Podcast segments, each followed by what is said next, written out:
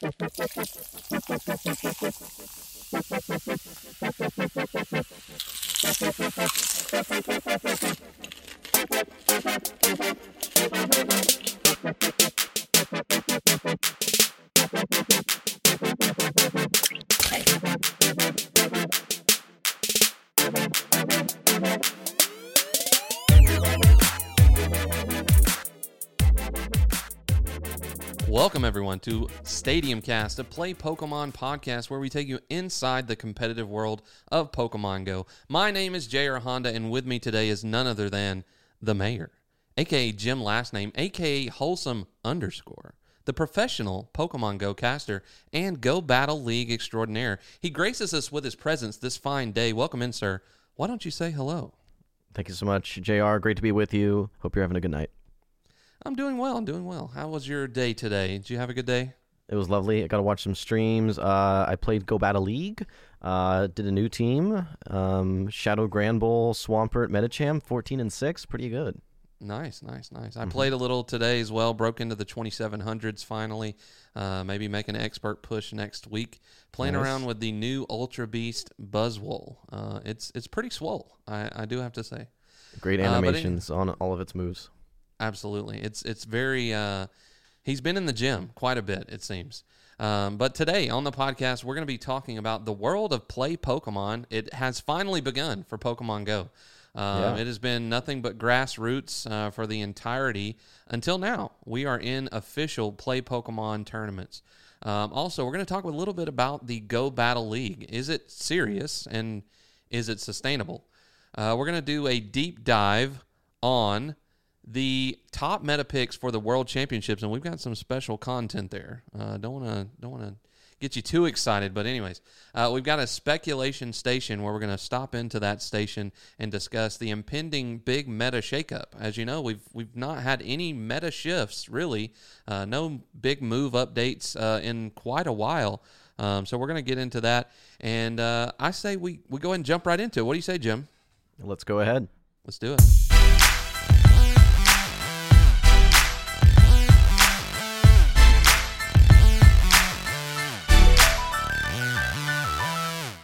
Right. Well, play Pokemon. It's here. It, it's finally arrived, and we recently had the debut of Pokemon Go into the Play Pokemon structure, where it was part of regional events, uh, international championships all over the world.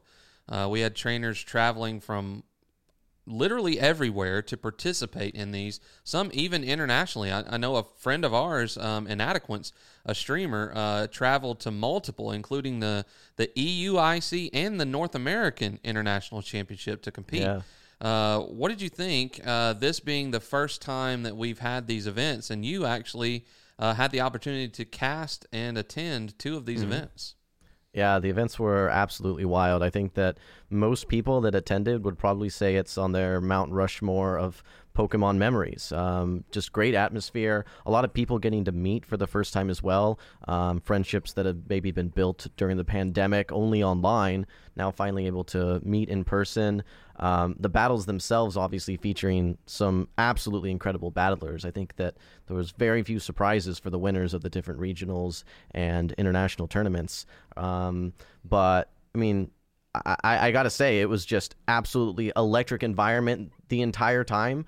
Um, as a caster, I had probably my favorite, probably my favorite experiences, and it was actually my first in-person tournament that I've ever been to. So I really didn't have a lot of expectations, and I'd basically only been playing Pokemon remotely.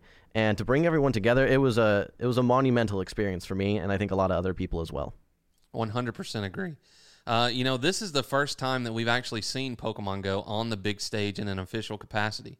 We had a showcase uh, for Pokemon Go back in 2019 in Washington, D.C., and we're back now in the Play Pokemon circuit alongside the mainstays of VGC and TCG. We've got Pokken Tournament that's on its way out, and then we've got the all new MOBA sensation, Pokemon Unite, which makes its way into the fold as well. Um, having gone to some of these events and seeing just the the size and, and amount of people that come out to compete in things like the video game and trading card game, and seeing kind of, I would say, the limitations that we currently have around Go, Uh, what do you think is what does the future look like? Because we've seen grassroots tournaments with much larger amounts of competitors, and I think because this was strictly held to regional events and we didn't have really a lot of lead time. We're also coming kind of out of a pandemic. People were a little bit worried about travel. There were, you know, vaccine restrictions, lots of different things that maybe have prevented people from participating. But seeing so many people compete in video game and trading card game, do you think Pokemon Go could ever get to those numbers? Uh, I do. I do. Um, I think that there, to your point, I think there is a lot of hesitation that existed kind of for this first season of Pokemon. I think that between some issues with um, some inconsistencies, we'll say, in the game that have since been reworked, um, some people just didn't really treat Pokemon Go, the application, uh, very seriously from a competitive standpoint. I think that that image has been slowly repairing itself over time, and I think that that will lead to more people wanting to participate. Secondly, when you look at some of the hype that was involved, I think that a lot of people may have not been exposed to the real Pokemon showcase that, showcase that they can put on as far as what it is from an entertainment perspective.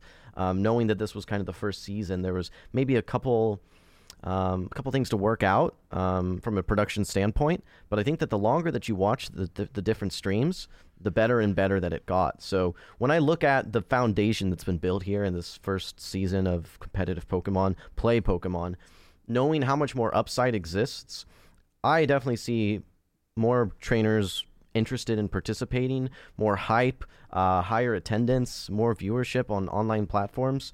I, I think this is just the beginning. Yeah, I think uh, obviously the game was not in a really great place when these events got announced, even and even when they first started. Uh, I mean, going into the 1st mm-hmm. Indianapolis regionals um, up until I believe it was all the way up to maybe NAIC, where we had the fast move denial, um, fast move clipping yep. issue that was still occurring in the game.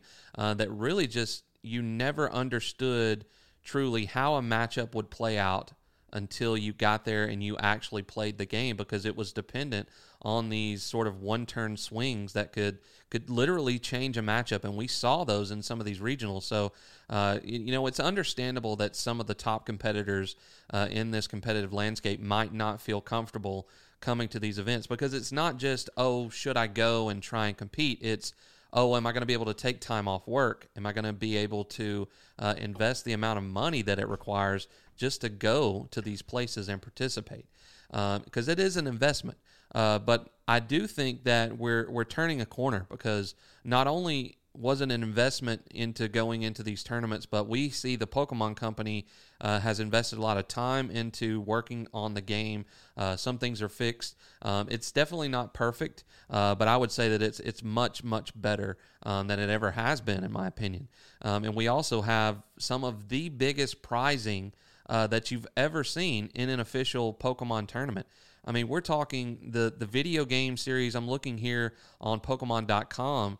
Uh, trading card game first place prize $25,000. Now that's that's an astronomical number. $25,000 for first place. Yeah. Second place still getting $15,000. Video game championship, 10,000 to first place, 7,500 to second place. Same thing for Pokemon Go. Now you're talking about Pokemon video game that has been around for quite some time uh, that has tons and tons of dedicated players that are coming out to compete in these official tournaments. And now you've got Pokemon Go literally on the same stage with the same prize money as video game. Uh, with first place being 10,000, second place 7,500. Shoot, third place and fourth place $5,000, $4,000. I mean, even down to tied for 13th place, you're still getting $1,000 tying for 13th place in this Pokemon Go tournament. This is the biggest Pokemon Go tournament that we've ever had. And I think people seeing this, and I think, like you said, that that production quality is continuing to elevate further and further. We're seeing uh, better things happening in the game. Uh, I think having all of these top competitors just come together uh, and focus on this event uh, is going to be the showcase that Pokemon Go is really going to take it to the next level. What do you think of this this prizing? I mean, in terms of, I know you've got a background in in some other gaming uh, communities and things like that. What do you feel like this is going to do to the Pokemon Go community, seeing this level of investment? Yeah, um, I mean, I think there's there's kind of two factors. You mentioned like attracting more battlers, maybe three factors. Number one being game fixes. I think that the game's trending in a positive direction. I think that's going to deter fewer and fewer people from wanting to feel like that their fate is up to a coin flip rather than true game skill. So I think that that's that's one good thing. Secondly, to your point, I mean cash prizes, right? Uh, ten thousand for the winner, one thousand dollars for the thirteenth place.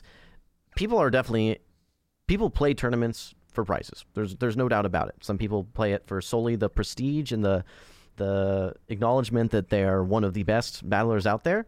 And I, I, think that that's yet another thing that's attracting more people is the prestige that comes along with it of winning that NAIC or EUIC or Worlds, whatever it may be.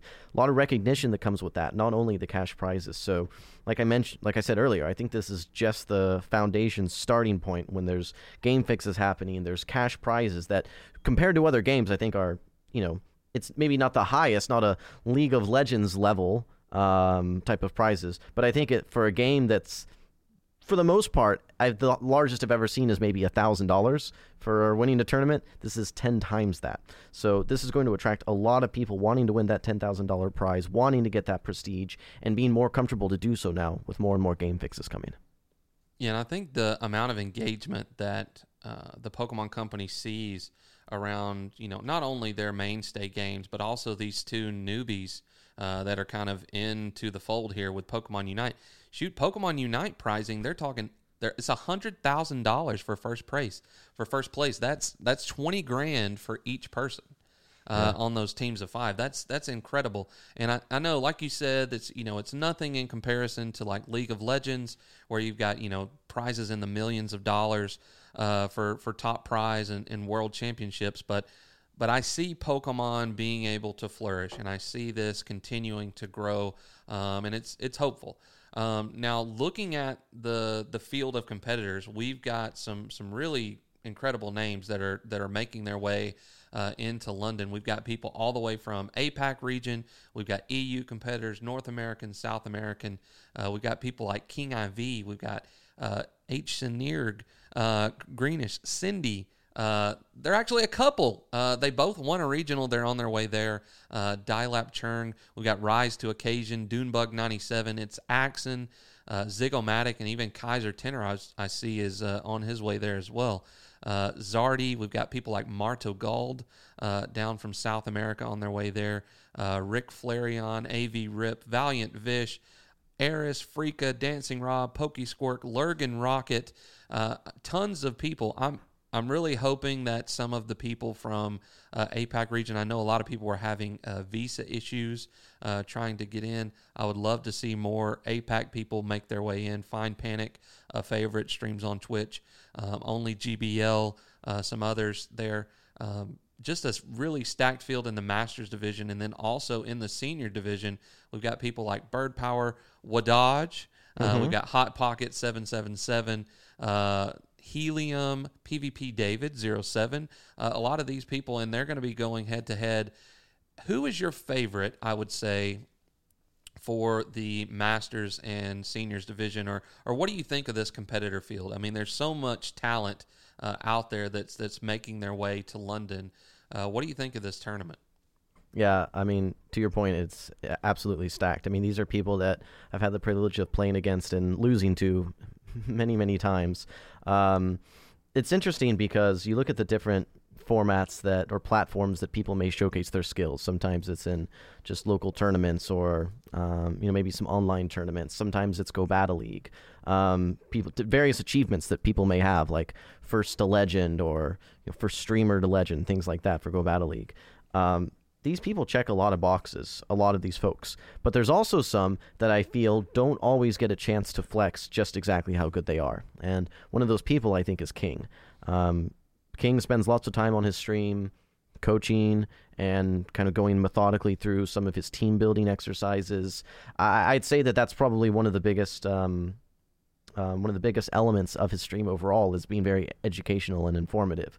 He doesn't always necessarily go full, trying his hardest, trying his you know waiting through queue times. That's not really his thing.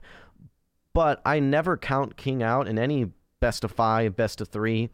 I think that he's one of the most methodical, um, well thought out type of battlers that is always predicting someone's next step um, before they even make it sometimes. Um, it, it's very, very rare that you catch him off guard and not expecting something. So if I have to pick a favorite, it's probably going to be King for um, for the Masters. For seniors division, I don't know. It's uh, I I have trouble ever counting out Wadaj. Um, he has become very, very good. Knows all of the counts, all of the hyper meta Pokemon. Um, knows exactly his particular Pokemon, how well they can survive different charge moves. If I'm going to be picking two right now and locking it in, I'm picking King for Masters and Wadaj for Seniors. Okay, you heard it here first. Those are Jim's picks. We got them That's right. first here. Uh, so I wanted to ask you really quickly, having attended and casted two of these amazing events this season, how did it feel being a part of Pokemon history? And what do you think the future looks like? Because you were, you were part of Yeah. Pokemon history, Jim. Like you It's- were one of the first official casters for Pokemon Go in the Play Pokemon series, and that's that's big. It's Uh, it is so. big. How did it feel? It's, it's huge. Some would It say. was. Some would say it's huge. Some would say it's big, like my co-caster Phoebe. Um, it was. Uh, it, it was truly surreal. Um, the very first time getting to getting to cast. Um, you, you, you, it doesn't really hit you until you're right there uh, in that tournament. You walk into the convention, and there's a th- over a thousand people in there, and I know not all of them are there for Go. They're there for TCG and you know VG and things like that. But the overall atmosphere, getting thousands of people together, all for one franchise Pokemon, it was absolutely incredible. And getting an opportunity to do some of the things that I just enjoy um, in a professional capacity was was absolutely wild. And then to your point, when you acknowledge that it's the inaugural season in, in some capacity, um, that this is kind of the foundation lane setting the stage. Yeah, it's it's such a privilege. I, I, I sometimes still feel it hasn't fully sunk in just how big of a, a moment this first this first season was, and getting to be a part of it, it's amazing. And what do you think the future looks like? And and not only what does it look like just at a larger scale, but then what do you want to see? Like, what do you want to get Yeah. out of this? Do you ever see yourself competing? Do you want to stick to casting? Uh, how do you feel about it? Yeah, no, I, I really enjoy casting. Um, people encourage me to do things like factions and Silph and other uh, tournaments. I don't really have the draw. the The draw for me um, is to be the best caster, the most entertaining, the most knowledgeable and well spoken, and things like that. When I look at my goals, um, there there's really none that are aligned to being the best battler per se. Um, while I do pride myself on being very, very good at battling, and I think I have a lot of accolades, especially when it comes to Go Battle League and streaming and things like that. There's really no part of me that feels like a, a draw or a push to be that best trainer on the grand stage. I love being able to be someone who's informative and entertaining and engaging um, and humorous, and I think that all of those those desires and skills really translate to the to the casting. So me personally, I'd really like to continue casting, doing regionals, getting opportunities at the um, at the national and international stage as well. Where I see the where I would like to see the competitive Pokemon Go play Pokemon format kind of move forward would be more events. Obviously, I think we saw three in North America, or at least three in the United States slash Canada. Um, plus NAIC, so that's four.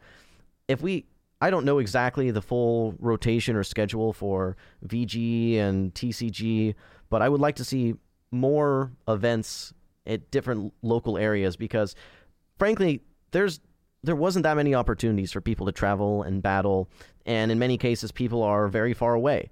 Um, Florida, for instance, I think the farthest or the closest was probably um, shoot um, Indianapolis, I, I suppose. So there was just a lot of different geographies that I feel didn't really get that much local coverage from a tournament perspective.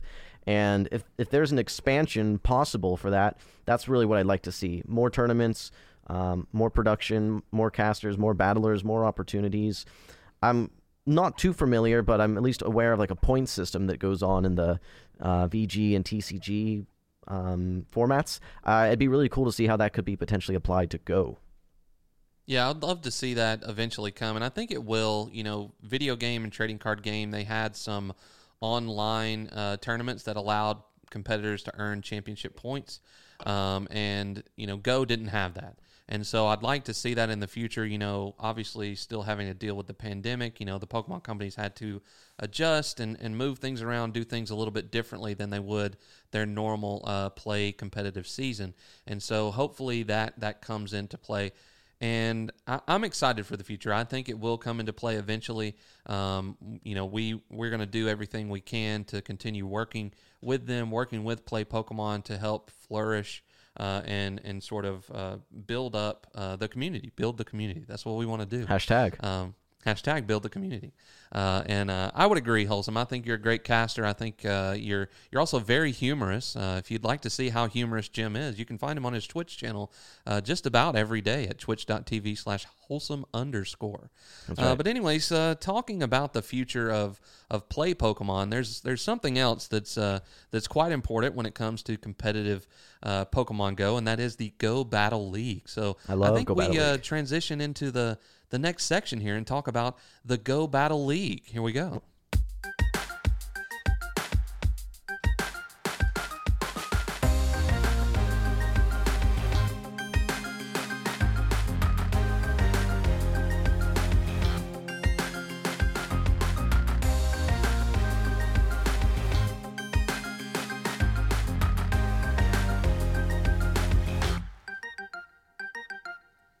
Jim, I got to tell you, there's there's actually some controversy that has been afoot in the community. There there's actual controversy. What what's that?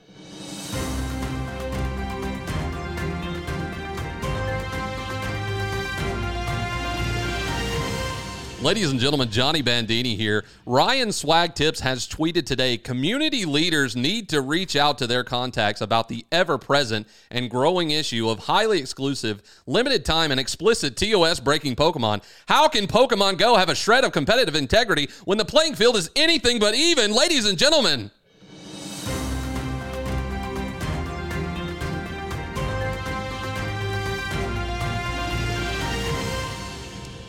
Jim, I'm sorry. I I don't know how that guy gets in here.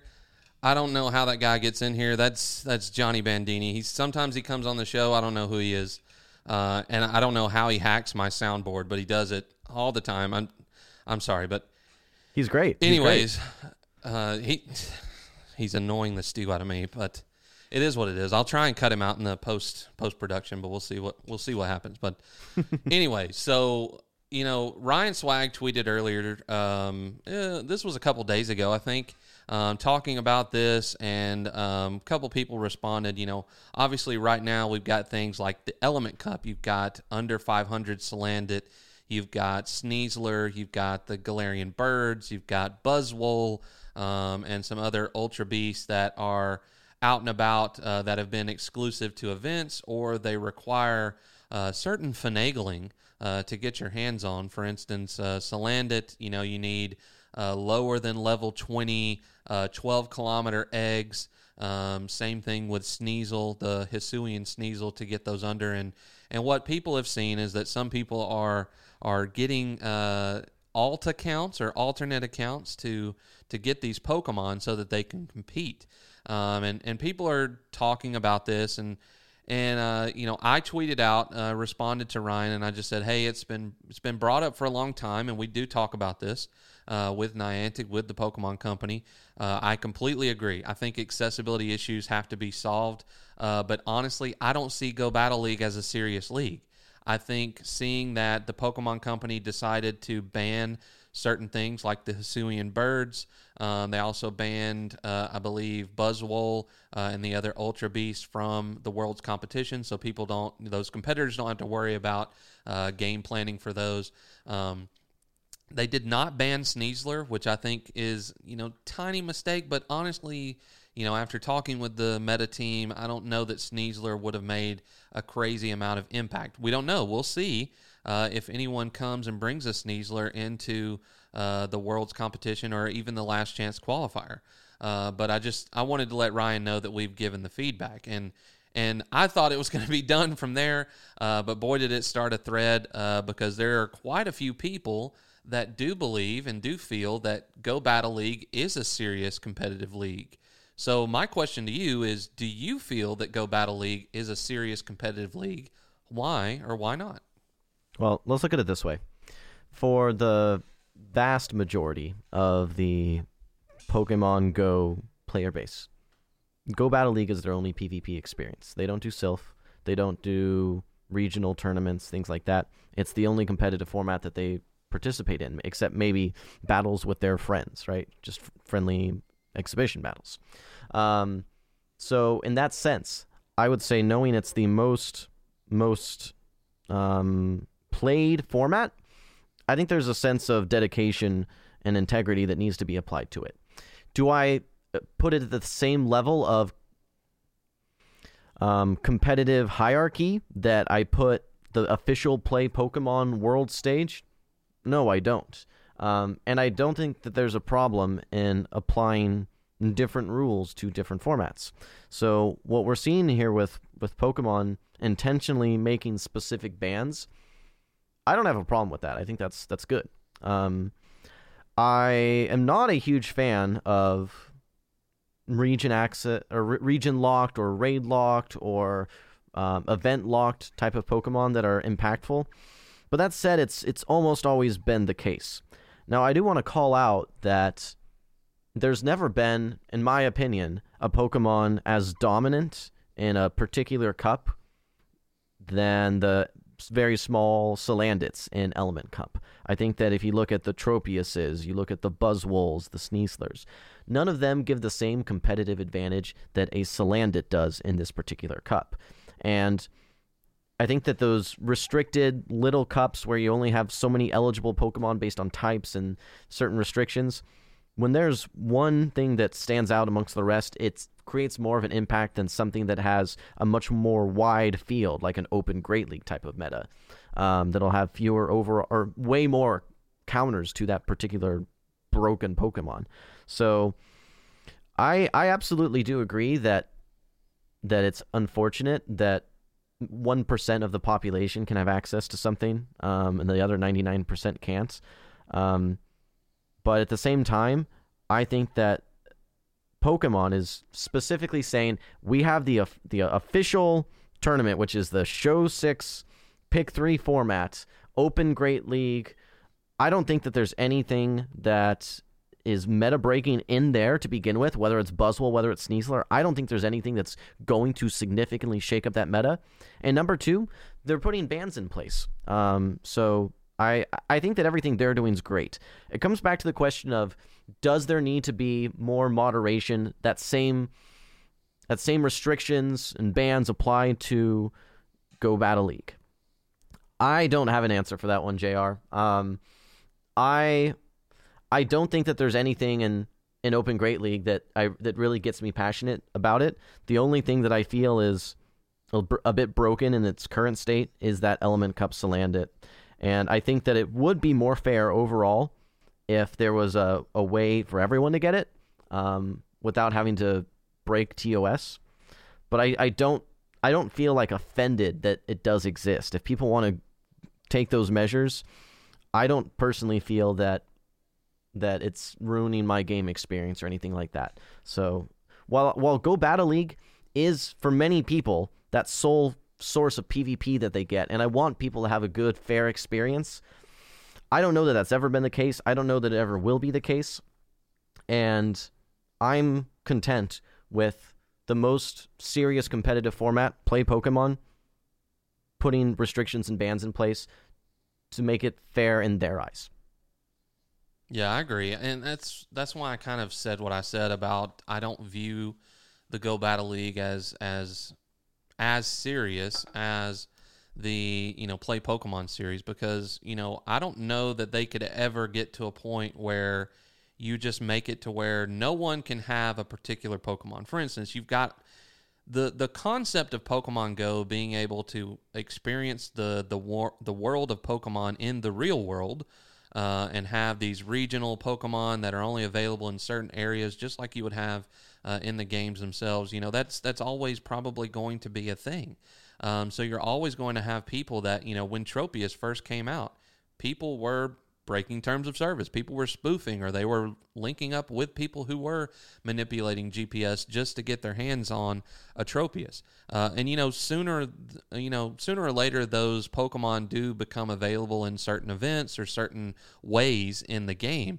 Uh, but you're always going to have those periods of time where certain Pokemon are only available to a certain few, and that's why I just don't see it as as something as as serious. But I think for the future, there are still very key issues here that need to be addressed in terms of accessibility.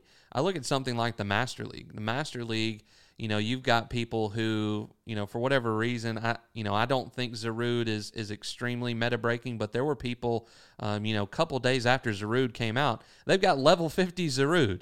Um, you know, uh, you didn't get those XLs from walking uh, that many kilometers over two days, trainer. Yeah. Uh, so you know, there's there's definitely things that can be done um, to address the accessibility, but but outside of those things that I think you know have to be addressed uh, in other ways, what do you see that could potentially, like you said, bring more players in? Um, and then also, do you think they should focus on sort of freshening up things for the people who already enjoy PvP uh, and trainer battles, or should they be continuing to do more things to entice? Uh, I would say the rest of, or probably the majority of the player base who are not. Uh, I mean, it's it's strictly data at this point.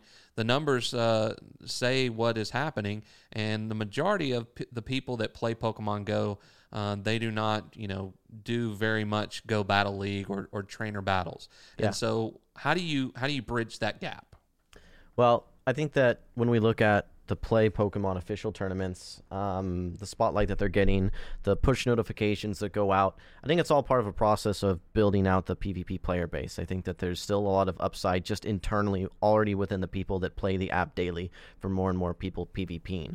I think that it's much easier to convert existing Go players into Go PvPers than it is to bring someone in from outside of the Go community and have them start playing and start PvPing. I think that's there's that's that'll happen, but there's such a barrier to entry. First off, um, so that's that's that's one thing that actually is a is a pretty challenging point.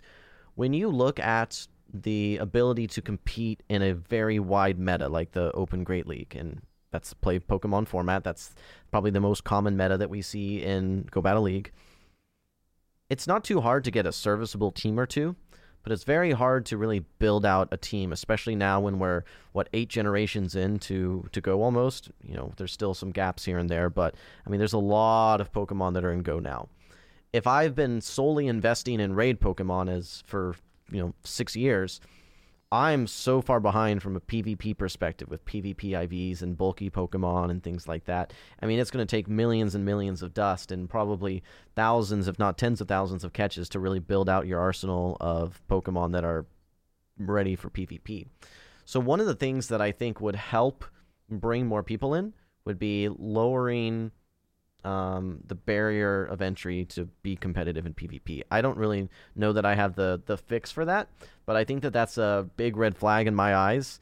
Um, is that if I'm not a PvPer and I want to get into PvP, it's not like it's not a simple thing. It takes a lot of investment, a lot of time, and a lot of a lot of learning.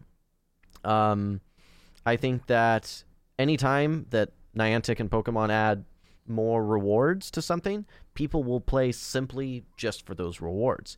And some of those people might find, hey, I actually enjoy this. I've never done Go Battle League before, but kind of enjoy going against other people. And oh yeah, I'm starting to learn. And hey, I'm getting good. I want to do more of this. So increasing rewards is is one other way. Um, but as far as the existing people in Go Battle League that already play, that are already addicted to battling, like myself, keeping things fresh is one of the most important concepts. And you look at other games like Overwatch, and one of the biggest complaints that a lot of people have had um, was that was how stale it became, how few balance changes and uh, you know new formats and with Go, with Go Battle League, I, I don't know that there's necessarily going to be just new PvP formats that are introduced beyond just the the blind three format that exists, but it's a possibility. But what they what I think can happen is new Pokemon, move rebalancing, new moves in general. Um, there's a lot that can be done to make things less stale. And I would say in this current state, in the season of Go, with the fifth or sixth rotation now of Great League, things feel very, very stale. Um, without any move changes, without any real shifts in the meta, people get bored of playing out the same matchups time and time and time again. So if I kind of bring it all back, I think that increasing rewards bring more people in from the existing player base. Um, lowering the barrier to entry to be competitive in PvP would help people feel less discouraged and and like they have a chance to compete sooner rather than later. And then doing some updates here and there, some maintenance, or not just maintenance on the game, but um, some rebalancing, I think is very, very key to maintain the existing player base. Yeah, I agree. I think there's a lot of things that they can do. I know one of the things that is often brought up that is a feature that I feel like could easily be ported into Pokemon Go somehow that could lower that barrier of entry is rental teams. Uh, figuring out a way to say, hey, once a day you can pick three Pokemon to rent um, and you can use those. They're just going to have random IVs, but they're going to be powered up to 1500 or 2500 depending on the league rotation, and you can go in and battle with these Pokemon uh, to participate. You still have the you know same reward tracks. Not saying that those shouldn't be updated or we shouldn't look into a battle pass system, but I think strictly a rental uh, team system of some shape or form that you already have in VGC um, could be something. There's been people that I have seen uh, you know, been following competitive Pokemon for a long time that have literally gone and competed and won regional tournaments in video game. And they've done interviews with them and they say, Hey, how did you make your team? They go, I just rented it. I just picked whatever was the top meta Pokemon that I saw, um, and I rented that team, and I came and competed because I knew the game. I just didn't have the Pokemon, didn't have the time to invest in you know hunting the right EVs or whatever. Um, so they just rented the team. So I think that could be done, and I think that would be a great help to trainers. Um, I think the future of the Go Battle League is bright. I think there are definitely accessibility issues. There's better things that can be done around looking at cups, looking at what is going to be the dominant meta in a particular meta or format, um, and making strategic bans. Like, you know, we've got Fighting Cup coming up. Still looks very stale to me, but at least they banned the psychic Pokemon because it would literally be Gallade and Medicham on every team. Um, but I think there's there's definitely some things that they can do to help trainers out. And uh, speaking of helping trainers out, we do have a sponsor uh, for this episode, Jim. We have a, we have a sponsor here for uh, your very first episode. Um, so uh, just so you know, we'll we'll get your check in the mail, but we're gonna play the uh, the sponsor ad read from them right now. This week's episode is sponsored by Apple AirTags. Do you find yourself misplacing important or special items when it matters most? Does it feel just too darn difficult to keep up with everything in this day and age? Do you need to find your wallet and keys before going out to a community day or Go Fest event? Are you worrying about your luggage as you travel to London for the Pokemon World Championships? Or maybe you just want to keep up with your Pokeball Plus and not lose it in an airport like me. Well, don't fret, little trainers. Apple AirTags makes it easy to keep up with everything important to you as a Pokemon trainer. AirTag is a super easy way to keep track of your stuff. Attach one to your keys, put another in your backpack, and just like that, they're on your radar in the Find My app. Starting at just $29, these make a great gift for friends who might have trouble keeping up with their things. Thank you to Apple for sponsoring this episode. Now, back to the show. Warning Apple AirTags can only be used to track physical keys and are not meant to keep up with the Klefkis that you may accidentally delete from your Pokemon storage in Pokemon Go. Favorite those Pokemon, little trainers. Make sure you favorite your Pokemon, little trainers. You don't want to accidentally delete anything, you know? Uh, yeah, I agree. 100% agree. Mm-hmm. awesome. So, mm-hmm. um, but thank you to Apple for sponsoring this episode. We appreciate it. Pick up some AirTags, maybe.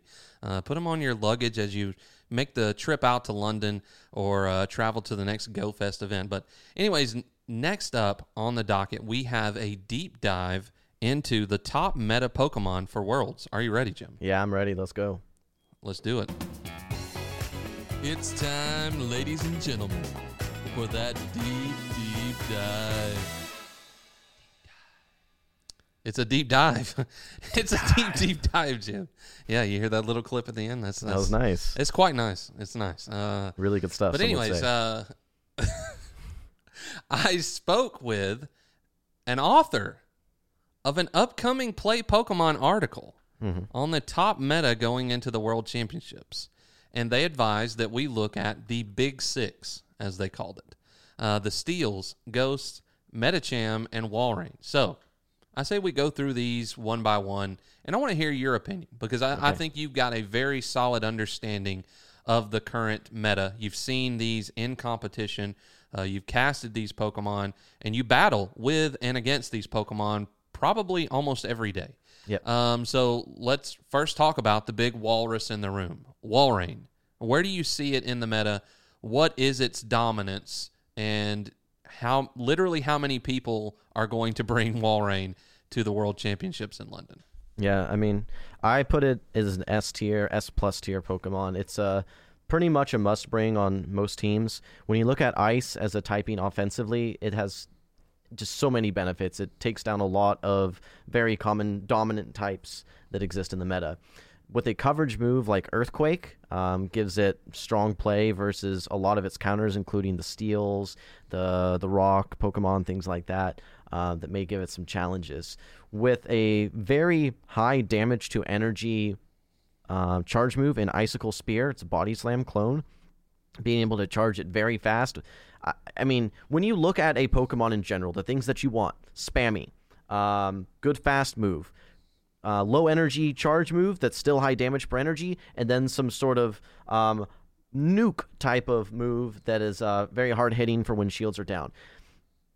That bulky walrus really checks all the boxes. Um, there's very few things that are you're left wanting when it comes to Walrein. Even in its bad matchups with a little bit of an energy advantage, it can still turn some of those bad matchups. So there's very few things that just hard wall the Walrein. And in fact, some Pokemon that otherwise don't have a lot of play become more meta relevant strictly because they can counter the Walrus. Look at, for instance, the Araquanid, which does have some other things that it hard counters as well, but it is the prime Walrus counter. So um, we're going to see a lot of it. Um, while the meta has evolved slightly and maybe pivoted away 5%, it's still going to be the highest represented Pokemon, if not maybe the second highest represented Pokemon that we see at Worlds, in my opinion. Do you think you'll see more Shadow or regular Walrein? Because Shadow Pokemon are very popular, especially in the battling community, but but particularly in these competitions. We saw tons of Shadow Pokemon being used uh, in the regional and international championships. Do you think you'll see more uh, standard Walrein or the Shadow variant Walrein? Yeah, I think we're going to see more Shadow. If, if people have access to them, they're probably going to be bringing them. There's more matchups that you win by knocking out with a with two icicle spears as Shadow that you don't as is normal um, or non-Shadow, we'll say, or that a single Earthquake knocks out uh, from Shadow that it doesn't knock out on normal. So there's more matchups like that than there are matchups that Walrein does worse and doesn't survive that extra move because of its lack of bulk due to Shadow. So I think if people have Shadow, they're going to bring it. It does come down to the individual team comp, but I'd say that we're going to see more than two thirds that are going to be Shadow versus non. Yeah, I agree. Well, we're going to have a lot of competitors coming out. They're going to be building their teams of six. Many will be saying, Veni Vidi Vici, uh, they will come, they will conquer. Well, we've got Medi Medi Punchy. It will come, it will see, it will counter um, its way into many teams. What do you think about Medicham? Medicham is great. Um, it's the fighter that beats the other fighters. You pretty much need to have some sort of counter user on your team that's going to account for any of the normal types, the Lickitungs, any of the steel types, the Galarian Stunfisks, the Registeels, and then also any of the ice types like the the Walreins and, and things like that. Um, it has great typing in that it Psychic that normally would be weak to dark has the the neutral, or I guess the fighting type that neutralizes that dark weakness. Um, still, obviously, has to watch out for things like ghosts and things like charmers, but it's the it's it pretty much wins all of those matchups that you can possibly want to win very consistently, and it's by far the bulkiest fighter that you can really bring on your squad. Not the Shadow Machamps, not the the Sirfetch'd, not the Scrafties. Um, that Medicham is is the bulk monster with counter.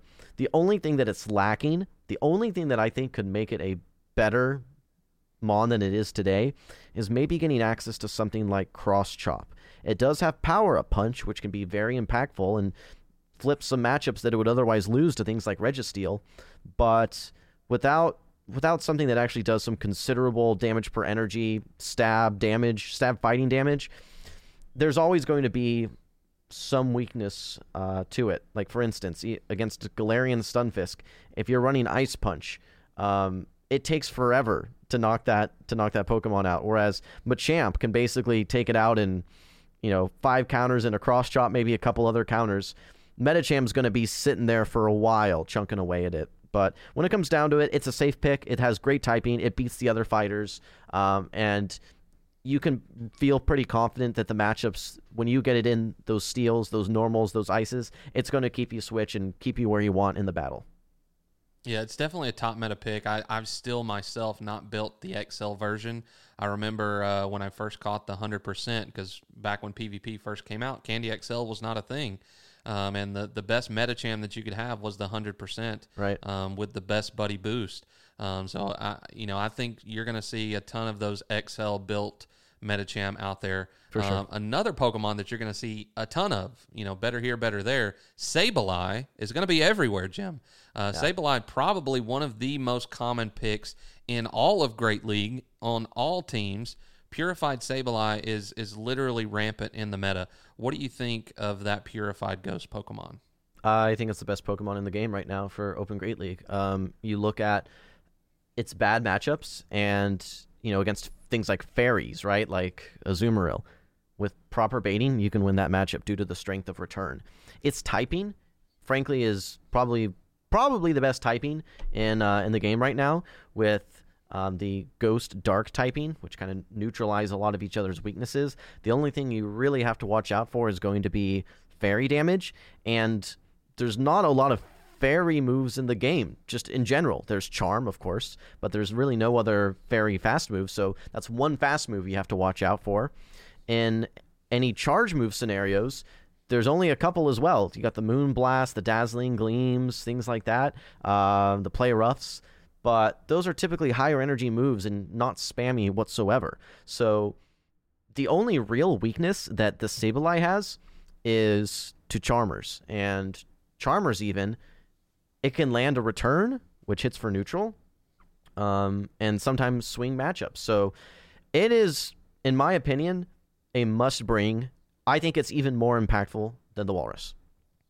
Yeah, I agree. I think uh, Sableye once again is is another one that I think most, uh, I would say, top competitors uh, rely on when it comes to, to Open Great League. That's one of the top Pokemon that you're going to see. You're going to see it in the Go Battle League, probably in more matches than you than you don't see it. Um, and you know, speaking of ghost Pokemon, the, the, there is another ghost that's become quite popular in the Open Great League meta. Now, you know, I know it's just August, it's not Halloween yet, but that scary tree, he's already in costume. Trevenant is here, he's ready uh, to come into the meta uh, with the unique grass and ghost typing, access to Shadow Claw, Seed Bomb, and Shadow Ball. How do you feel it has impacted the meta, and what do you think it will play in terms of the Open Great League Worlds competition.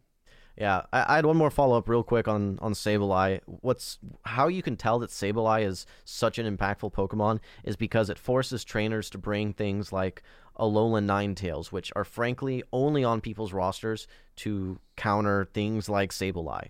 Um, they mm-hmm. don't really have a lot of play and a lot of neutral m- matchups for, versus most of the the rest of the meta. Just you know, even Walrein you know, gets to those earthquakes relatively fast versus the Alolan Ninetales and things like that. Sableye forces you to bring an answer to it, something that you're really solely just bringing for that Sableye. Like I said, probably the Alolan Ninetales. To get back to your Sableye, question, even an answer to the to the Trevenant as yeah. well. Oh, for sure, for sure. It's a hard answer to that Trevenant. Um, so Trevenant, when you look at the meta right now, water is a very, very dominant typing. Um, the Swamperts, the Walreins, the Azumarils, even the Araquanids. It's just a very, very strong typing in general. So, looking at the grass Pokemon, and they oftentimes get walled by things like a steel or a flying Pokemon. Um, you look at like a Meganium, for instance, and well, it does have access to Earthquake. It doesn't necessarily have like a great matchup versus um, versus Registeel. It really needs to land one of those, and the Vine Whips are all resisted. Most of the grass Pokemon had been pushed out of the meta for the most part, but with the Ghost typing, it really adds a lot to to the arsenal for this grass Pokemon. Shadow Claw, like you mentioned, one of the best fast moves in the game, does good. It's very easy to farm Pokemon down with it. Very oppressive fast move, but also it builds energy relatively fast. Getting to um, getting to Shadow Ball in 14 slash 12 turns, um, that's a very hard hitting stab move that can get close to one shotting a lot of Pokemon. Um, it is something that I would not say is a must bring on every team, but if you're identifying that you have acts that you have some um, weakness to waters in general, it's definitely one. It's going to be the grass Pokemon that gets brought for sure. It's the it's Yep, the agree. answer basically. Yeah, essentially. And you're going to see a lot of those Swamperts, uh, particularly trying to counter the next two Pokemon that we're going to talk about. The first, uh, and this is not a shock to anybody, one, because it resists, resists electric types. Uh, Galarian Stunfisk is going to be found on many, many teams. Um, one of the new top, I would say, top meta picks since it's come into Pokemon Go. It's been very popular throughout. Um, what do you think of that Steely Pancake? Yeah. Well, first off, great bulk, uh, good typing. Um, does have some weaknesses in the sense of fighting and water, right? Um, but overall, pretty good typing. It has access to Mud Shot, which is one of the best moves that you can have when you have great charge moves because it builds energy very, very quickly. Rock Slide is a very good move. Despite not being stabbed for Galarian Stunfisk, it can threaten to one-shot things like um, like Talonflame. It'll scare away any bug Pokemon, basically, right? So the Araquanids or Galvantulas, things like that. Earthquake being a very hard-hitting stab move, um, even versus things like Medicham that have super effective counters that they're hitting. Those Earthquakes, they hit hard. Um, it's going to be able to, with an energy advantage, some, sometimes get close to flipping that matchup. So um, I think that we're going to see plenty of Galarian Stunfisk. However, I don't think it's the best steel in the meta right now. I think it's probably the second best steel. Number one being a little bit uh, the mono steel type. Oh, yes. Well, we've talked about most of the meta here, and pretty much everything else in the meta is trash. I mean, quite literally, Mr. Trash Can is still zapping and stealing wins away. Let's talk about uh, the the big trash can in the room, Mr. Registeel. Yeah, uh, Registeel, I would say is top three for most meta. If I look at the strongest Pokemon that people are bringing today, I think that Walrein, um, Shadow, or sorry, Sableye, and the Registeel probably the most impactful of the bunch. Um, Registeel with its new move that it got, Zap Cannon, is able to extend a lot of matchups that would have been a lot more cut and dry before. Things like Medicham now in the Zero Shield, especially with all the Medichams running Ice Punch and um, Psychic. Medicham is now has to invest a shield there. So either taking switch or you're taking shield advantage. That's crazy. That's something that is a steal is able to take that matchup. Um, what it also does is it gives it much better coverage versus a lot of Pokemon as well. When you used to look at Flash Cannon and um, Focus Blast Registeel, had basically no play versus things like Jellicent. Um, versus the Flyers, you know, it had, you know, had not as good of an answer, right? For like Talonflame, for instance. Um, it now takes it now can either flip matchups or make matchups much closer with that Zap Cannon. And even in losing matchups, it can set up your other Pokemon for very aggressive farm downs. You land two Zap Cannons, your opponent's um, attack is now dropped two stages. You're not so worried about shielding those charge moves, even if they get a farm down. You're going to come in with your own Pokemon, get an ener- energy advantage for whatever comes in next. So, between the move itself and the setup that it provides for the rest of the team, and just its incredible bulk and fast pacing moves with lock on, Registeel is always, always, always going to be a threat. There is almost nothing that it can't hit um, with super effective moves, or at least neutral moves. The biggest one that I see is Nidoqueen, um, Shadow Nidoqueen especially. But even then, it's double resisting the the uh, the poison moves, so it's not a terrible matchup. Um, I think we're going to see lots and lots of all three of those Pokemon, and I'm excited. I'm, I'm I kind of want to talk a little bit about some core breakers that I think might break some of that up. Yeah, you know, Registeel is very metacentric. Metacentric. Uh, I can. Uh, I remember the the Reddit thread uh, when Lock On first became like really an important move in Go Battle League and people, you know, losing their minds on Reddit.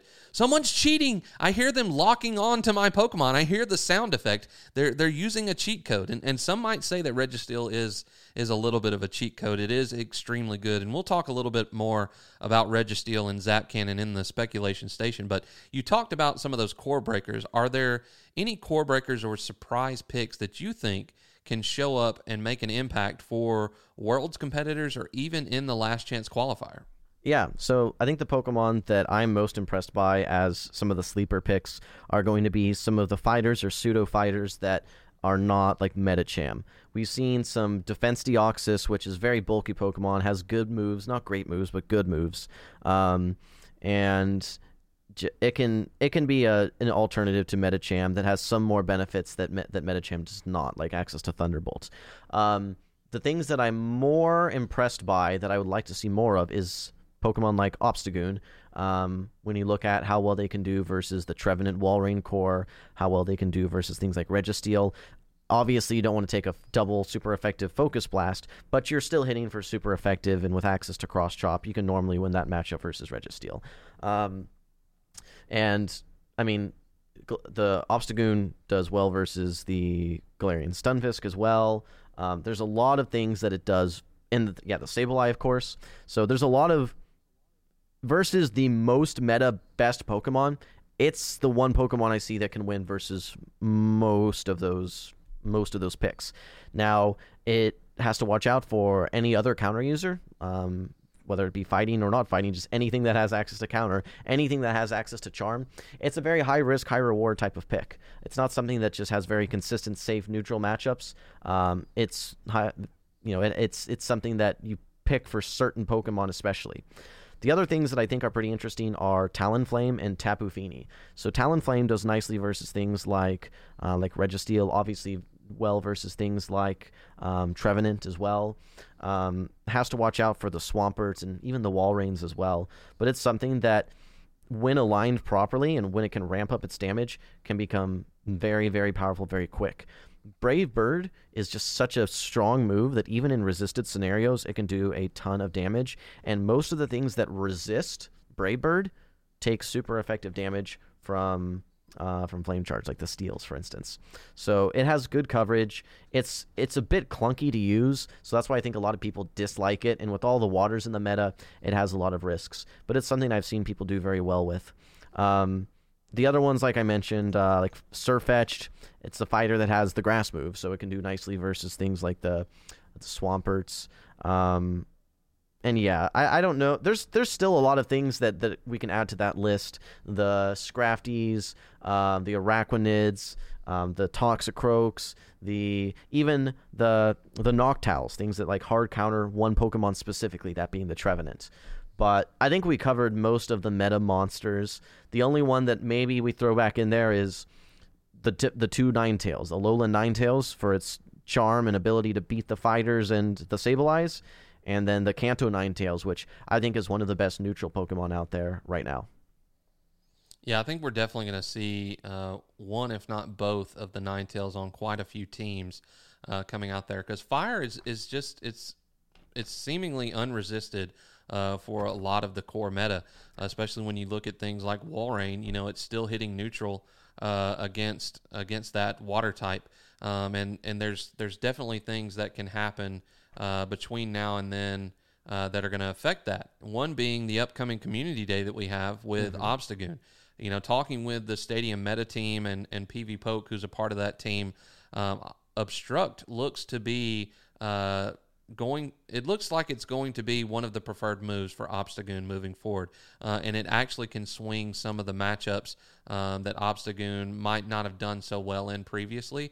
Uh, so make sure that you you stay tuned to that and you participate in that community day if you're interested in getting that move or use an elite charge TM maybe on one that you've already built that has good IVs. But it's going to be Stardust, so I expect to see most people who are interested in trainer battles out participating in that community day. But speaking of new Pokemon and new moves. I think it's time we take a stop inside the speculation station. Have you have you ever been through the speculation station, Jim? This will be my first time. Well, I hope you enjoy your first time. We're gonna be we're gonna be nice and gentle. We're gonna ease you into it. Just uh, we want you to be very comfortable, Jim. We want you to be very comfortable. So Thank you so so without further ado, let's let's uh let's hop on this train ride into the speculation station.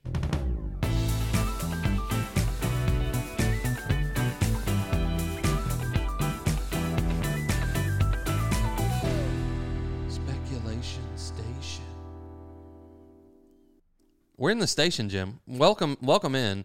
Uh, it's time to put on our tinfoil hats, some might say, um, and talk about what what could happen. What could happen in Pokemon Go? So, you know, we talked a little bit about this earlier, but without any move updates or large meta shifts in almost a year. Yes, yes, it's been almost a year since we've had really substantive, I would say, move updates. There's been some new Pokemon sprinkled in here and there. There's been a couple very small move updates. Think Rock Tomb, uh, you know, things like that. But let's talk about what we could see coming post Worlds and what we think is needed to help freshen up and further balance the open leagues. Um, I can confirm, and we've we've seen this in dev diaries. We've seen this communicated directly from Niantic employees that have said, you know, they want to maintain competitive integrity for the world's open Great League meta, and that we couldn't expect, you know, many big changes to happen until after that. So pretty much after Worlds, we are going to see, I would say, a probably a large move set update, along with probably some new Pokemon coming to the game and things like that. So, what I wanted to ask you is what do you think are the top three, if you had to pick three things that needed to be nerfed, made worse, and that would further balance the Open Great League meta, what would those be? Now, I have some opinions from myself and also from the Stadium meta team, but I want to hear from you. What do you think the top three nerfs need to happen to further balance that meta? So it's interesting because there's there's two ways that nerfs can happen. It can be with updates to moves themselves or introductions of new moves, or it can be with introductions of like new Pokemon, things to counter something. So I think that in general, you have to be very very sensitive with how you change individual moves because typically the red flag or the brokenness we'll call it is just one or two Pokemon that that have these moves and because of their bulkiness or lack of um, they become they become broken. And I think one of those examples is going to be Poison Fang. Um, Poison Fang, I would say there's really one culprit that stands out that makes it so strong, and that in many other scenarios is it doesn't really feel as broken, and that's that's Poison Fang with Nidoqueen. Um, some of the other Pokemon that have access to it, um, no one really thinks twice about, but when you apply it to Nidoqueen with its ability with Poison Jab, Poison Fang, just being able to spam that through even resisted bad matchups. It's able to take a lot of matchups with that defense drop that it otherwise wouldn't be able to do it. And having being able to get to those moves in 10 turns, um, it outpaces almost everything. Almost everything. So um, by the time that you've gotten two poison fangs off and dropped your opponent's defense half as much as possible, um, chances are they've only gotten to one move at most. So you look at something like a Nidoqueen versus Talonflame. Um, Nidoqueen can shield once and just farm all the way down. It's absolutely incredible. It's it's ridiculous how uh, how strong that it is. And it the the challenging part is if you nerf the move and make it higher energy or less damage or whatever it may be, you have to think about how it impacts the rest of Pokemon that have that move. Now, that said, I would like to see the outcome that I would like to see is Nidoqueen not pacing to the move as fast.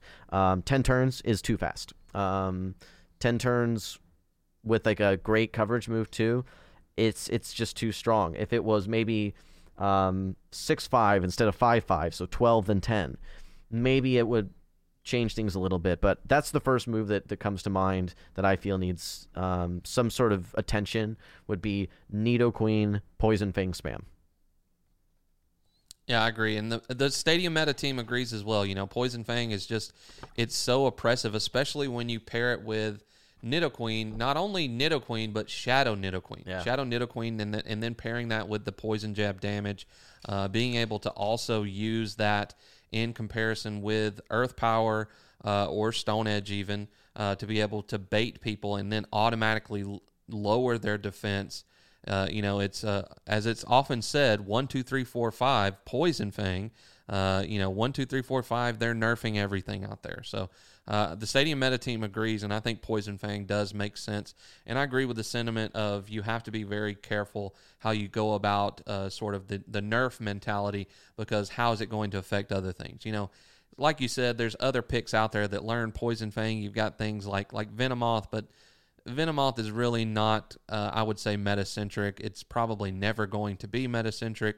Maybe in some, you know, uh, special niche uh, meta formats or things like that that maybe happen in the grassroots format uh, or potential cups in the Go Battle League in the future. Uh, but I don't, I just don't see it. It's it's most prevalent on Nidoqueen, uh, and we even saw it quite a bit in the Pokemon Regional and International Championship. So I agree there. Now, what's your what's your second pick? Um, I think the one that is most common for people to complain about right now is something that is really accessible only for one Pokemon, which makes it a little bit easier to to tweak, and that is Walrein's Icicle Spear. Walrein went from frankly a meta irrelevant Pokemon to, like I said, an S or S tier Open Great League, um, Show Six Pick Three Pokemon. Icicle Spear being a Body Slam, slam clone. Um, what's really interesting is that when you see Body Slam, another Pokemon that some people think are broken is the Lickitung, right? And there's no there's no good normal fast move, so it's relying on things like Lick, which isn't the best energy generating or just best move in general, but even without a great move, that Lick does have good coverage and it generates energy fast enough.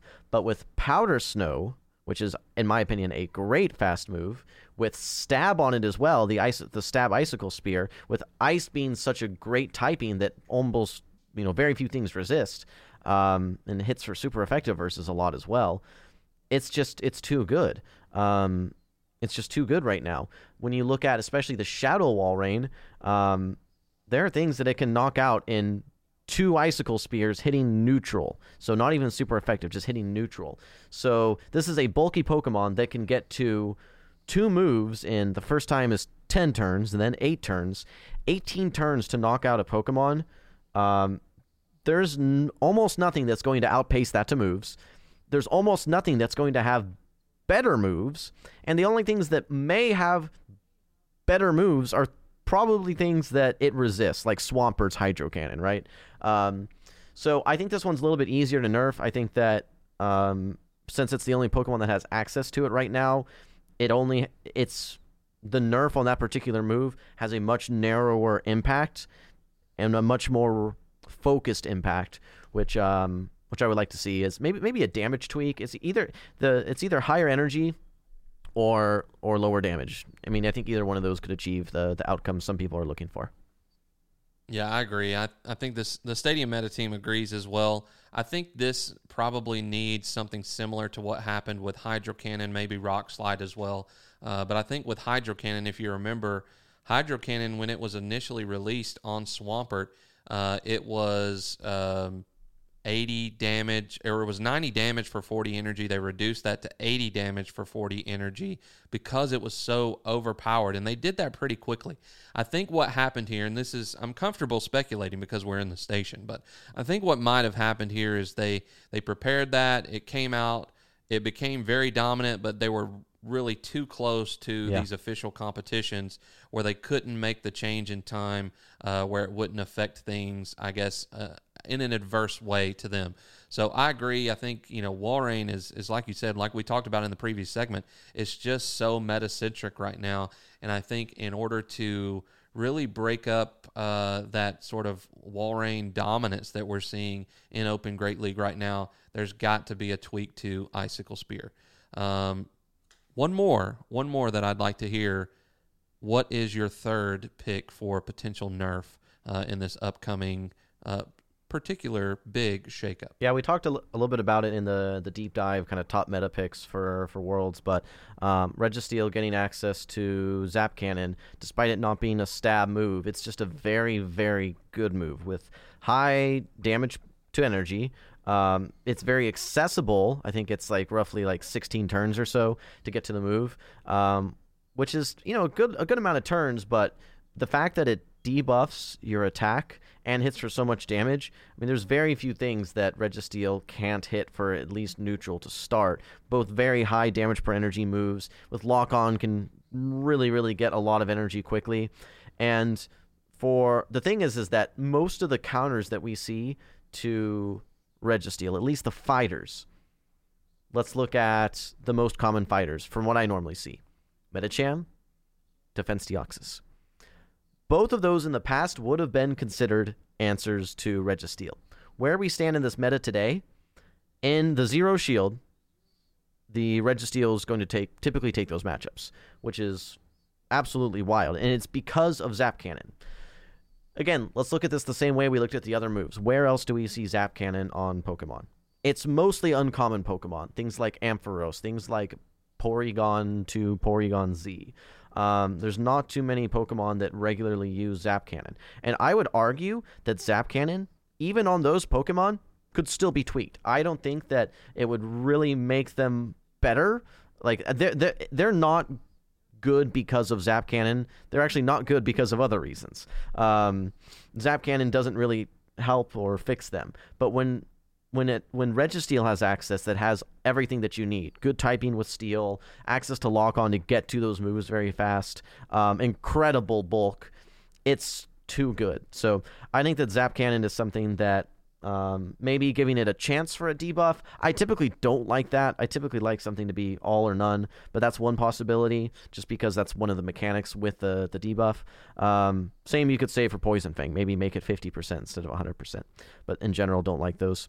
Um, or you could just reduce the damage. I think that when you look at, hey, two Zap Cannons knock out basically anything um, from Registeel, that's too strong in my opinion. Uh, 100% agree.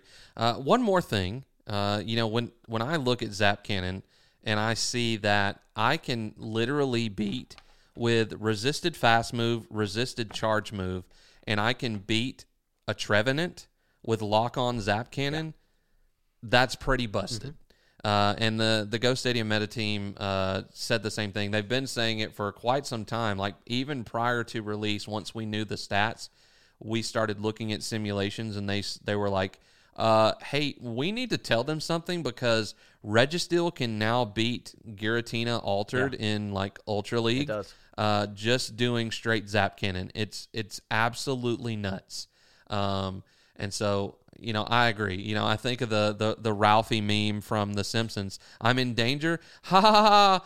Everything's in danger when uh, Registeel is on the field. So um, I think those are those are very common nerfs, and they're they probably would get support across the board. I think from most people. Well, well Jr. Now, one last point: when you look at Registeel, in early seasons of Go Battle League, it was dominant. Um, there were Pokemon mm-hmm. specifically built just to beat that one Pokemon. It fell out of the meta for seasons and seasons, frankly, and it wasn't until XL Registeel for for Ultra League, as well as the um, inclusion of Zap Cannon into its move set that really brought it back in both leagues, and it is now a problem again. So when you look at what changed, XLs did a lot of things, but Zap Cannon specifically took it from good to too good. Yeah, the the lock on being added, it was it was really good. Then they nerfed Focus Blast. Um, that kind of set it back a little bit. Then they brought Zap Cannon back in. You brought XLs in for the Ultra League variant, and it just really pushed it to the front of the meta. Um, but thinking of other things that maybe could use a little push closer to the front of the meta or or help things along to to help balance things. Let's talk about some buffs. Um, now, when I asked the Stadium Meta team about this and asked them these same questions, I said, you know, let's look at this from, uh, you know, it could be multiple things. It could be a specific Pokemon, it could be a specific move, it could be a specific typing. So when you think of buffs, is there specific type, Pokemon, uh, moves, set of moves uh, that you think could use a push to help balance things out a little bit? Yeah, so we've seen some similar treatment in the past with poison and with bug. Um, with poison, we've seen the evolution of like poison sting, poison fang, poison jab, all those moves getting some shakeups. They frankly took poison from a very bad typing to a good typing. Um, not because of its resist- resistances or anything like that, but you went you saw when Nidoqueen was like getting access to poison uh, poison fang um, and some of the tweaks to the moves, it became dominant. So they did some up, uh, uh, updates there that I think not only made poison better, but also put some checks on things that were too strong, um, like Charmers. Um, when we look at Bug, that's something that I'd say is trending in the right direction, but still needs some work. Bug, we have Lunge. We have a new Pokemon that has access to Lunge, which is a good move, um, that being the Buzzwole but I still think that there need to be a better bug fast move to really make it more relevant. Right now, most people are either going to be running like Fury Cutter, maybe Bug Bite. There's not really a lot of good options from a bug perspective. Infestation, I guess, some is okay, but in general, Pokemon, there's not like a great combo of bug moves that people find very scary. Part of it's due to the typing, part of it's due to the moves themselves. So I'd like to see some more evolution there, either in the form of new moves or maybe different access that existing Pokemon currently have or will have. The last thing that I think is very that hasn't made any progress at all is fairy typing. Um, like I mentioned, the one fast move that we have, Charm, um, doesn't really give you a lot of flexibility in how you play with a fairy fast move. It's you do high damage and you don't build energy basically at all. Um, so I know there's been rumors of like fairy wind and other diff- other fast moves that might get introduced. Um, I think that I would like to see fairies get a different type of play other than really just being charmers or using a different fast move like Azumarill, for instance. Yeah, I agree. Uh, literally, when I asked this question, one of the first responses from the Stadium Meta team was literally Fairy Wind mod check. Fairy Wind, hello. Hello. Um, it- it's it's been you know data mined, and I understand you know data mining is is against terms of service. Uh, it's out there. We can speculate on it. Uh, you know, Fairy Wind's been out there for quite some time, and it's it's just not there yet. And it's like you said, when you look at fairy types, um, really it's charm, um, and for charge moves, it's Moonblast, Dazzling Gleam. Uh, you know, there are other moves out there, but Draining Kiss, like it's it's not a, it's not widely distributed amongst Pokemon, and it's not a good move. Uh, it doesn't have any of the I would say uh, traditional effects that it has, like from main series games. So maybe some tweaks can be made there. Uh, but Stadium Meta 100% agrees. Uh, more fairy presence as well. So, thinking of that, what would be another type Pokemon move that you think could be buffed to help balance things? Um, I mean, I'm mostly just just looking at buffs. Um, there's always just more variety. I think that when you look at fighting, for instance, fighting is the while it does have probably the best move in fa- best fast move in the game, counter. Um, there's no like Dragon Tail equivalent or Charm equivalent or Razor Leaf equivalent for fighters. So fighters in general, you would imagine that there'd be some fighters that have very strong, hard hitting fast moves.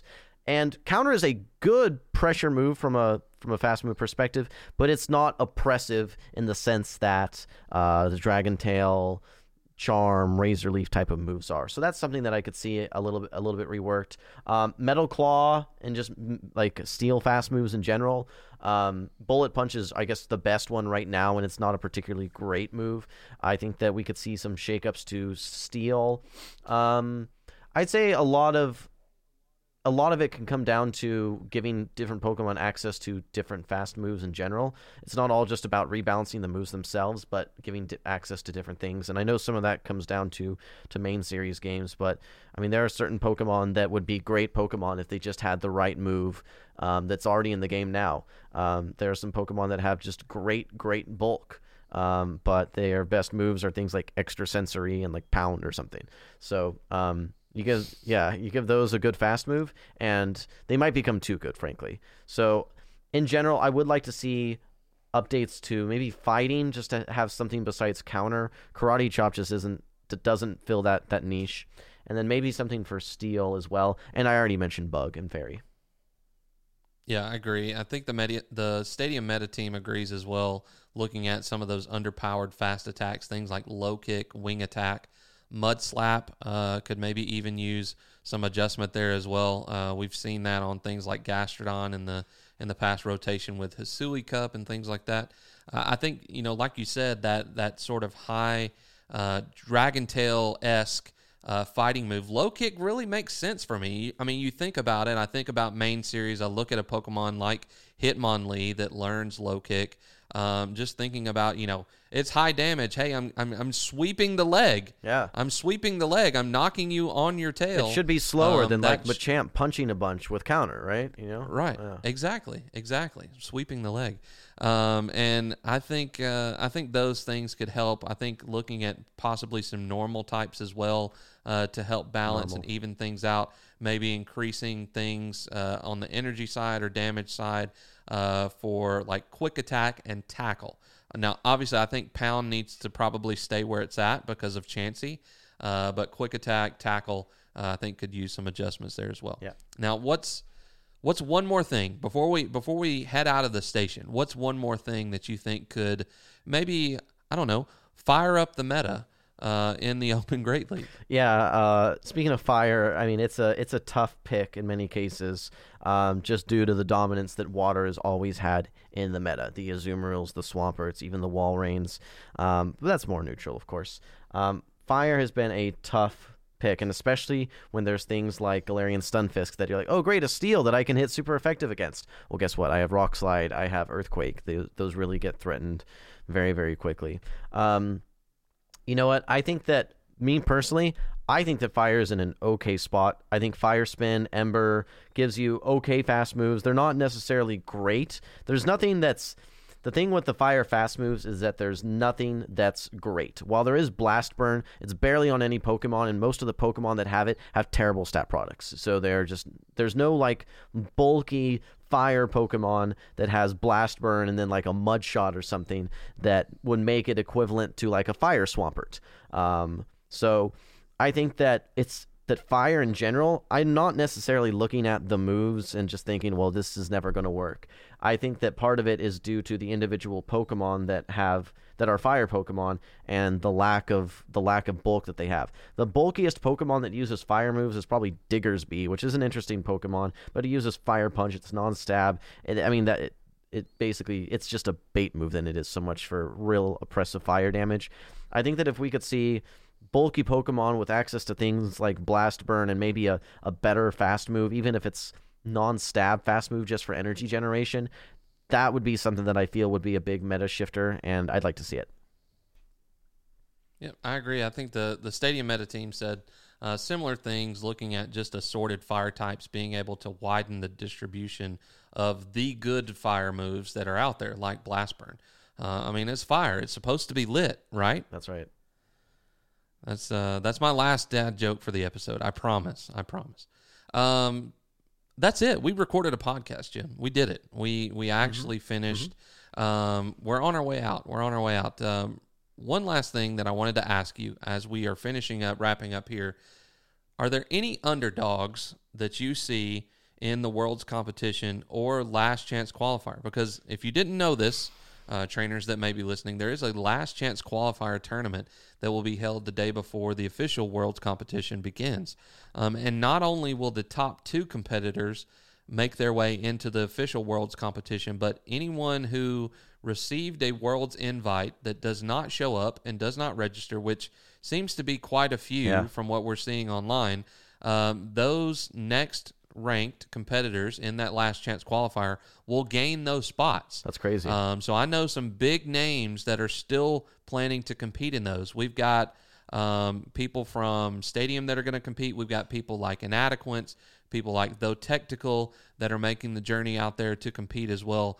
Do you have any underdogs that you think could either are you know they're already in the world's competition and they're just kind of hanging back, you know, uh, biding their time, or someone that could come through the last chance qualifier that could really just shake things up and has the the grit to to just climb all the way back uh, and win it all. Um, well, I think that Toe Technical is one of the best battlers out there. I think that his mechanical skill and knowledge of types and team comps and even just individual players' strategies, he seems to always be one step ahead. Um, I know that there the the competitions that I saw him compete in. I think the EUIC.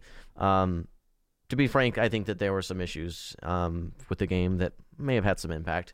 But either way, I think that he is so technically good, so techni- technical, technical. Um, It's in his name.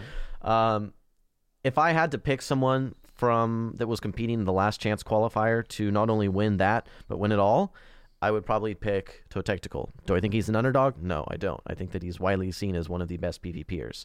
Um, I don't know all the people that will be participating in it, but that to your point, if there are going to be spots that are freed up from people not making it to Worlds that had qualified from the different competitions, and those spots are going to the last chance qualifier, that particular tournament is probably the highest chance of getting into the actual worlds tournament. So I think that knowing that that there'll probably be five plus competitors coming out of that, probably more realistically.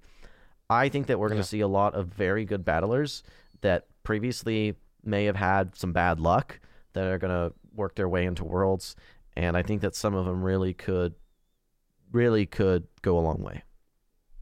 Yeah, I agree. I think Thomas is incredibly talented. Uh, I watched him today uh, just pick apart uh, inadequates in the practice Open Great League tournament that he had on his stream earlier today.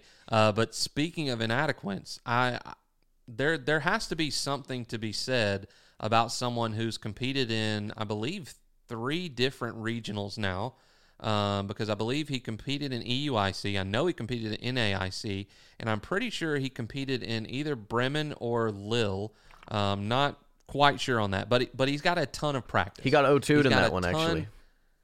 Yeah. Mm-hmm. But, you know, even though he did not get an invite, I just think about someone who is who is also extremely talented, probably has one of the most iconic moments um, catching the earth power on the Pelipper um, in this season so far. Um, again, really talented person. Literally, uh, he uh, his he his elo dropped all the way to 1800. I I, I don't know how. Uh, but it dropped to 1800, went from 1800 to legend in, in less than two days. He was playing on the train, is Um, what it was, the spotty Wi Fi. yeah, yeah. And so, you know, lots of stuff happened, uh, but but someone who has that level of skill to be able to do that, I would not count them out from being able to sweep a tournament, come back from a qualifier tournament, and take it all the way. Um, so I, I'm really excited about that. But I'm I'm really excited to see some of the competitors that we don't see a lot of, like the APAC competitors, uh, competitors from South America or Australia. I want to see these battlers. I, I, you're going to see the top competition in London, and I'm extremely excited uh, to be there and see all that. Yeah. But anyways, we've had I've had a great time, Jim. I don't know about you, but I've had a good time uh, just uh, just shooting the stuff with you and having a good time uh, discussing uh, all things Pokemon Go. Yeah, uh, absolutely. And, and trainer battles. Yeah, it's been a pleasure to be on here. what here. did you think? Did It's you- been a pleasure, JR. Yeah, I think that a lot of these topics are things that um, we don't necessarily spend a lot of time going through in detail. They're things that are we might just acknowledge um, very high level and maybe just kind of cursory understanding. But it's nice when we can really deep dive into some of these um, controversial and very um, um, in some cases, you know, game breaking topics, um, whether it's the fast moves, whether it's the accessibility issues, and then yeah, just talking about the hype. I mean, I think that that no one at this point is not hyped for Worlds. I think that this is a moment that anyone in the in the PvP scene has been waiting for for years. I think the the momentum and hype levels that it's probably all time high. I think that the optimism and positivity that people didn't feel for years is coming back and and and accelerating. So um, it, yeah, it's been great to to be here and kind of talk about it. Well, I've had a I've had a fantastic time. I uh, I've had a really good evening. It's it's been great. It's been great recording. Um, but you tell us, did you like this? Do you like us? Please, please tell us how much you like us. Tell us how great we are. We want to hear it. We want to feel it. Uh, but thank you for listening. Uh, if you do like this, you know, please let us know. Tell us on Twitter. Tell us on Instagram. Come into the Twitch chats. Tell us that you enjoy uh, us. You enjoy our content. You can find Jim on Twitter, twitter.com slash wholesome pogo or on twitch.tv slash wholesome underscore. You can find me at jrhonda121 or at Go Stadium. Uh, and I also stream on twitch.tv slash Go Stadium. Thank you for tuning in, and we'll see you in the next episode. Yes, we'll see you there. We'll see you.